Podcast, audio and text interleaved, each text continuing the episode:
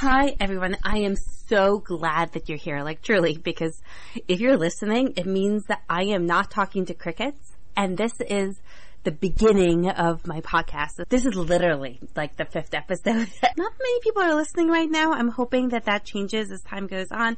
But right now, if you're listening, thank you if you right now are listening and you want to get as interactive with me as possible, I am here for you. I'm going to be doing weekly Instagram lives. You have questions, I will answer them specifically for you because otherwise I'd rather talk to you than be talking to some crickets.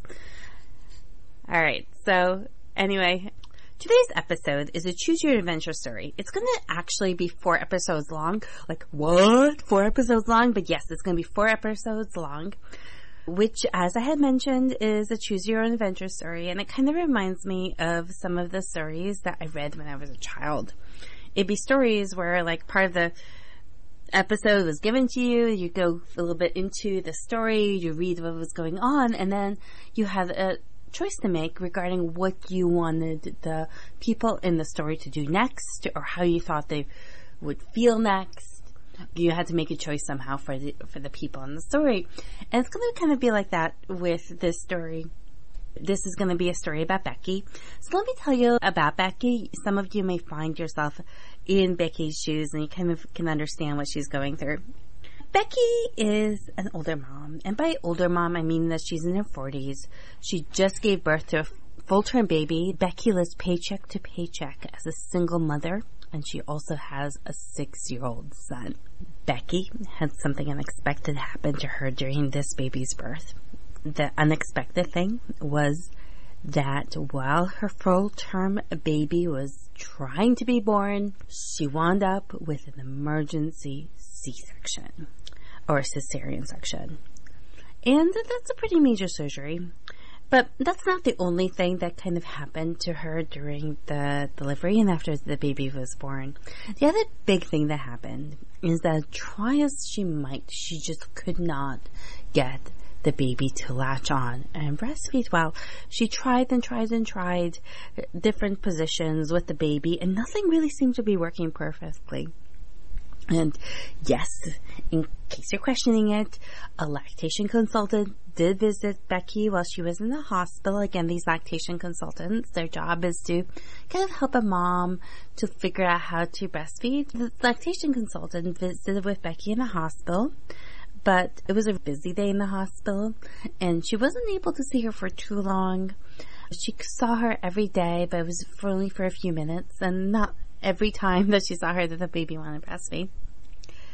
And then, just like every other mom who goes to the hospital to give birth, eventually Becky was discharged home. But she wasn't just discharged home and told good luck. She was discharged home with expectations to come back to see the uh, baby's doctor. So it, either the family doctor or the pediatrician, I can't quite remember. But anyway, she was asked to see the doctor and to kind of check up on how the baby was weighing. And that's kind of standard of care. About two, two to three days after the baby leaves the hospital, the expectation is that there's a doctor visit to check on weight and to see how the baby's doing. So Becky tried to figure out what to do with her six-year-old son. Well, she went to see the baby's doctor, and the doctor took the baby's weight. Mm, of course, like doctors take baby's weight. Anyway, the doctor took the baby's weight and mentioned kind of matter of factly that the baby had lost about 12% of body weight the doctor also said, and I'm trying to do this in doctor speak. So anyway, the doctor said, get yourself to a lactation consultant right now. If you do not, and the baby does not gain a significant amount of weight within the next three days, when you come here again, I'll be sending you and your baby to the hospital oh boy, for Becky, that was, was pretty scary because again, she was just still recuperating from her surgery, the C-section. She had her six-year-old son. She had to figure out where to place him while she went to the hospital. And just the thought of going to the hospital was really hard for her, especially because of everything else that was going on with her life. what would you do? What would you do in Becky's situation? If you went to the doctor and the doctor basically said that the baby has lost too much weight and will need to send the baby to the hospital, how would you respond? I'm going to go through that with you. If you know a story like this, or if this has happened to you, what would you do? And this is where the choose your own adventure story part comes in. I'm Dr. Evka. I'm a mom to a young child who fed reluctantly. I remember feeling so scared and so alone as it was hard for me to find the answers to my child's feeding difficulties and to improve the feeding. Fast forward past many doctor's visits, lots of reading, multiple certifications on various aspects of feeding, and many feeding therapy sessions with me as the mom you'll see a mom and a child who has come a long way in the feeding department. Uh, life is so much less scary. I have so much more powerful knowledge regarding early childhood feeding. Feeding has become easier. I have more of my life back, and I created this Feeding Made Easy podcast as I want you to have actionable, simple, step-by-step strategies so that you don't have to feel as scared or as alone as I once did. If you have questions about nutrition and picky eating, if you have a child with lots of symptoms, but no good solutions regarding why feeding seems more difficult than you'd expect, if you have a diagnosis but do not know where to get more good, actionable, step by step information, you're in the right place. Let's get learning. Just remember that this material is for educational purposes only and represents my personal opinions. I'm not your doctor. If you or your doctor has specific medical concerns, please talk to your doctor and see them in a timely manner. All right, just want to let you know that this episode is sponsored by my Instagram page. I am actually so, so glad that you're listening to this, a podcast. You're listening to episode five, and right now the number of listeners I have is pretty small. So you have my full attention. I don't know what it's going to be like a year or two from now, but at this point you have my full attention. So I'm going to be offering question and answer sessions every week on my Instagram page. And that Instagram page is Dr. Evka. I'm going to link to it on my website, and you can reach my website through feedinghandbook.com or to drevka.com. You get to my Instagram page, and every week you can dial in and ask your questions, and I'll answer them right there on my Instagram show. And I'll, I'll go over that with you a little bit more, but again, just if you're listening, I'm so glad that you're being a listener. That means I'm not talking to crickets. Yay! And I really just want to be out there helping you anyway, back to my story regarding Becky. Here's a mom who has had a C-section and she's recovering from surgery. She still has post-surgery pain. How would you feel about Becky right now? If you were in Becky's shoes, how would you be feeling? Am I right to think that you would think that this part of your life is a little bit hard? By a show of hands, how many of you validate how Becky is feeling? I know, I know. I'm asking you to raise your hands, even though I can't really see you. I can just kind of pretend I'm seeing you. But how many of you would validate what Becky is feeling? Or how many of you can understand what she's going through because something similar has happened in your own life where you got back from the hospital and you went to see the baby's doctor and the doctor said that the baby has lost too much weight it can be hard for a mom to get the support that she needs when she's a single mom, like Becky. It can be hard for a single mom, especially. It can be hard for any mom, but it can be hard for a single mom, especially, and one that just gave birth. It is such a contrast from someone who has undergone another type of surgery that is not a C-section. In these other surgeries, the expectation, especially if you have friends or family that are helping anyway, the expectation is that you take care of yourself and rest. At the very least, you should just kind of sit there and rest and recover from the surgery. Not so much when you have a C-section because you're life is also about taking care of the baby. You have to feed the baby. You have to take care of the baby. So even though you're recovering, your responsibilities are still to that baby. And often moms are told when they leave the hospital, especially if they're breastfeeding, that they're supposed to feed the baby every like two to three hours around the clock. It doesn't matter what else you're doing. You're feeding a baby every two to three hours around the clock. So it's a little bit harder to find the rest in between. Now, some of you may be an international audience. Some of you may be not from the United States and things may be a little bit different in your country. I know of some countries and perhaps some regions in the United States where society thinks of things a little bit differently, where the whole community goes in and celebrates the birth of this baby and helps the mom this birth is a big deal. It's a big deal for the mom and for the baby because it's this amazing birth that just happened. It's this new individual that just all of a sudden become part of the community. And it's almost naturally expected by the community to step in and help. The community pitches in to feed the mom and her baby to help with other household chores so the, the mom can really just spend her time relaxing and perhaps bonding with the baby. But in other places in the United States, or if the family and the community really aren't there, um, elsewhere, or wherever that is, it can be hard to be in a place like Becky. It can be hard to be that single mom without a lot of support, especially when you have an older son and you're trying to help him and you're living the paycheck and you're just trying to make ends meet.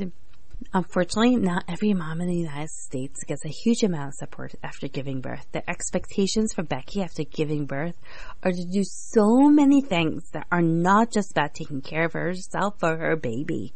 Even though she was just in the beginning stages of truly recovering from her C-section because it takes weeks to recover from a C-section, even though she was just in the beginning stages of it.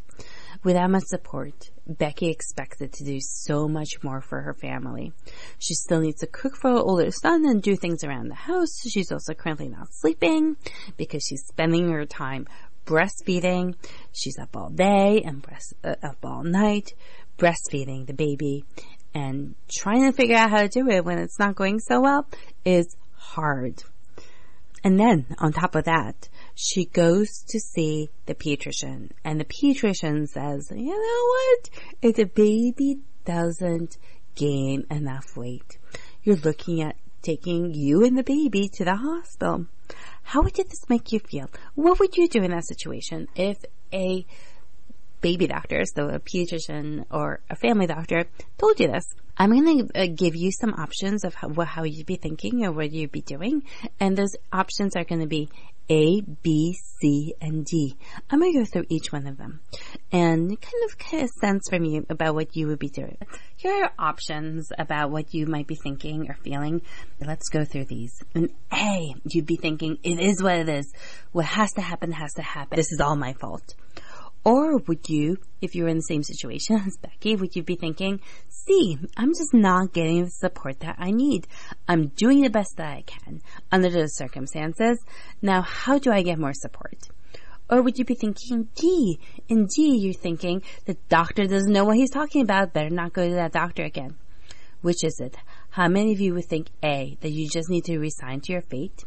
How many of you think B, that you are a failure? How many of you think C, and that you need to figure out how to get more help? And how many of you think D, and that you know better than the doctor? Which one would best describe you if you were in Becky's shoes? If you chose A, you are resigning yourself to your fate. Perhaps you think of the serenity prayer, which says, God, give me the serenity to accept the things I cannot change, the courage to change the things I can and the wisdom to know the difference. You try to find peace in the fact that you cannot control many things in your life, and this may be one of them. So with option A, you'd almost go ahead with what the doctor said, that you would continue trying to breastfeed like you have been. You will go back to the, the doctor with your baby in a couple days, and if the a doctor said that it's time for the baby to go back to the hospital and you're going back to the hospital with the baby, then you would just go ahead and do it. So that would be option A. If, if you choose answer B, then you just gave a positive answer to the Edinburgh or the Edinburgh postnatal depression scale. To the question of whether you blame yourself unnecessarily when things don't go your way, your answer would not be that you never do this. The postnatal depression scale is a tool for identifying postpartum depression in mothers who just gave birth. It's one of the first depression screenings given to mothers after they deliver a baby. It doesn't diagnose depression. If a person scores positive on it, they are given additional questionnaires regarding depression. Hopefully they are offered more close monitoring or additional help depending upon how they respond let's just kind of go over the questionnaire in case you've never seen it before. So it's a, series of 10 questions and they're graded from 1 to 4. The option of 1 would mean that you never feel a certain way and an option of 4 is that you'll just about always do. Grading means that you figure out where your answer is and that potential grade of answers depending upon how frequently something's happening to you. It's almost like a pain scale. When your doctor asks you about pain, they may ask on a scale of 1 to 10, how is your pain level? 0 means no pain, 10 means absolutely severe pain. In the same way, on the postnatal depression scale, you're asked about how often you're having specific symptoms. And those symptoms fall into a couple of categories. One of those categories is just making sure that you're safe. So one of the things that the depression scale asks you is whether or not you're thinking about harming yourself or potentially someone else. Then the depression scale also goes into like symptoms, like how is your mood? For no good reason, have you been feeling more anxious or worried or scared? How is your mood? Are you having difficulty sleeping? Are you feeling miserable? Are you having a difficult time laughing or finding joy in things? Answers of yes, you feel this way much of the time point towards a diagnosis of postnatal depression. One of the other uh, questions has to do with blaming yourself unnecessarily. And that was one of the questions that I had asked you. Would you blame yourself unnecessarily for having such difficulty with breastfeeding your child, even though you're trying your very, very best? And an answer that you are blaming yourself not necessarily may point towards postnatal depression. Now, there's a large number of women who, after giving birth, develop postnatal depression. I almost think that it's more of the norm than it's not. It's very hard not to feel any of these mood changes or to feel the sense of depression after giving birth just because there's so many hormonal changes happening in the body.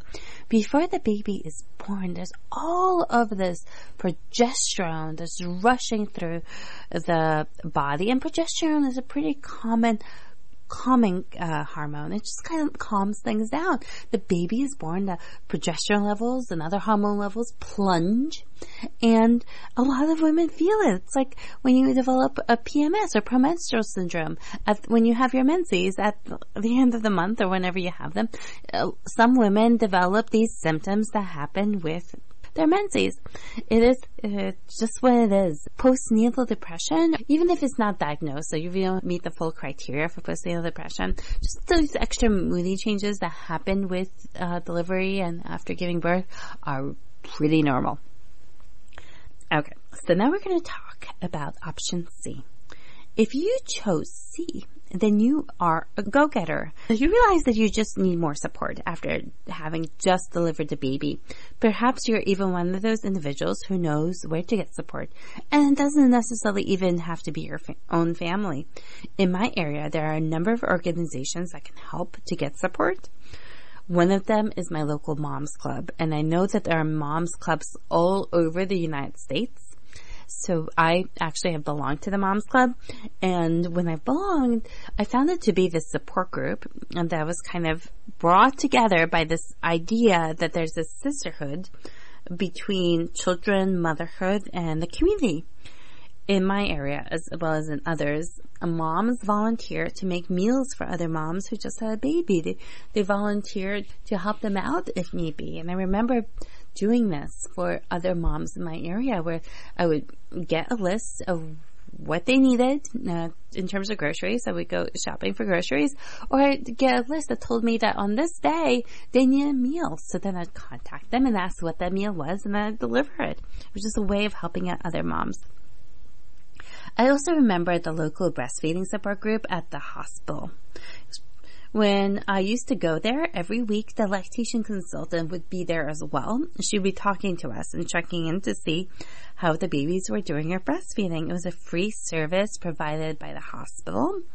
And it's often offered by hospitals, especially hospitals that say that they're baby friendly these lactation consultant visits during the breastfeeding support groups are similar to some of the services provided by the La Leche League which has a breastfeeding helpline. So listen up. If you're in the situation that Becky's in and you are having difficulty with breastfeeding, the doctor's saying that the baby's losing too much weight, a breastfeeding helpline may be an option for you to call. I can't guarantee what they'll tell you on the other end, but I will give you their phone number. At the time of this podcast, the phone number for the breastfeeding help, helpline was 877 452 5324. Again, that's 877 452 5324. I'm not sure what the number will be when you're listening, but it is here today. Oh, also, I want to give you one more resource that is local to my area, but I think that there are other ones out there as well. It's called Moms Helping Moms, and it's part of the National Diaper Bank Network. The network helps to make sure that moms can get some diapers and baby gear for free. The current number is 203 821 7348. I know I'm giving you like all these numbers.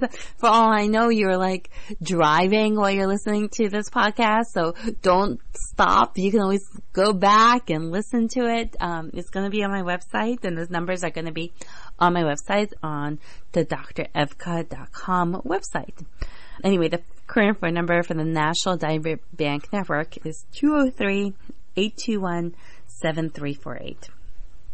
Okay, so we're going through options. We're going through our choose your own adventure story. And there's also an option D. So if you chose D, you might be thinking that babies tend to lose weight after giving birth and it's not a big deal. You're right in that babies lose weight after birth. It's different now that the baby's outside in the womb. In the womb, the baby got plenty of nutrients directly through the umbilical cord. There was no active work involved on the part of the baby. The nutrients just went into the umbilical cord and the baby was able to grow.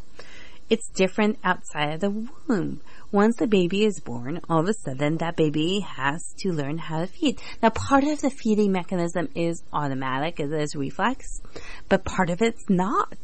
Even if some of it's reflexive, the baby has to learn how to use their mouth in just the right way to be able to suck in a way that allows the breast milk to leave the breast and go into the baby's mouth where it can be propelled further along the digestive tract. But also to make sure that the milk doesn't go in the wrong place, that it doesn't go towards the lungs instead. You do not want the liquid in the lungs. There's a lot of things that go into feeding. Once the baby's born, it's no longer a passive process, it's an active process. Some of it is reflexive and some of it is learning. At the same time, not all moms produce breast milk at the same rate. There are some moms who just take a long time to develop enough breast milk for the baby to gain enough weight. This is especially true for older moms, moms who had a polycystic ovarian syndrome, or mothers who have a C-section. And you remember Becky, she both had a C-section and she's an older mom. So she's at increased risk of her breast milk just taking longer to come in.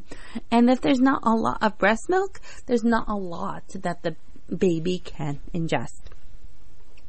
If you just take longer for all the hormones involved in breastfeeding to be able to figure themselves out, then it, that first time when you see the baby's doctor and they get weight, they, the doctor might be like, hmm, the weight seems a little bit more than you'd expect. For all of those of you who chose D, while you are right that maybe babies do lose weight after birth, it's a little extreme to also say the doctor doesn't know what they're talking about. Better not go to that doctor again.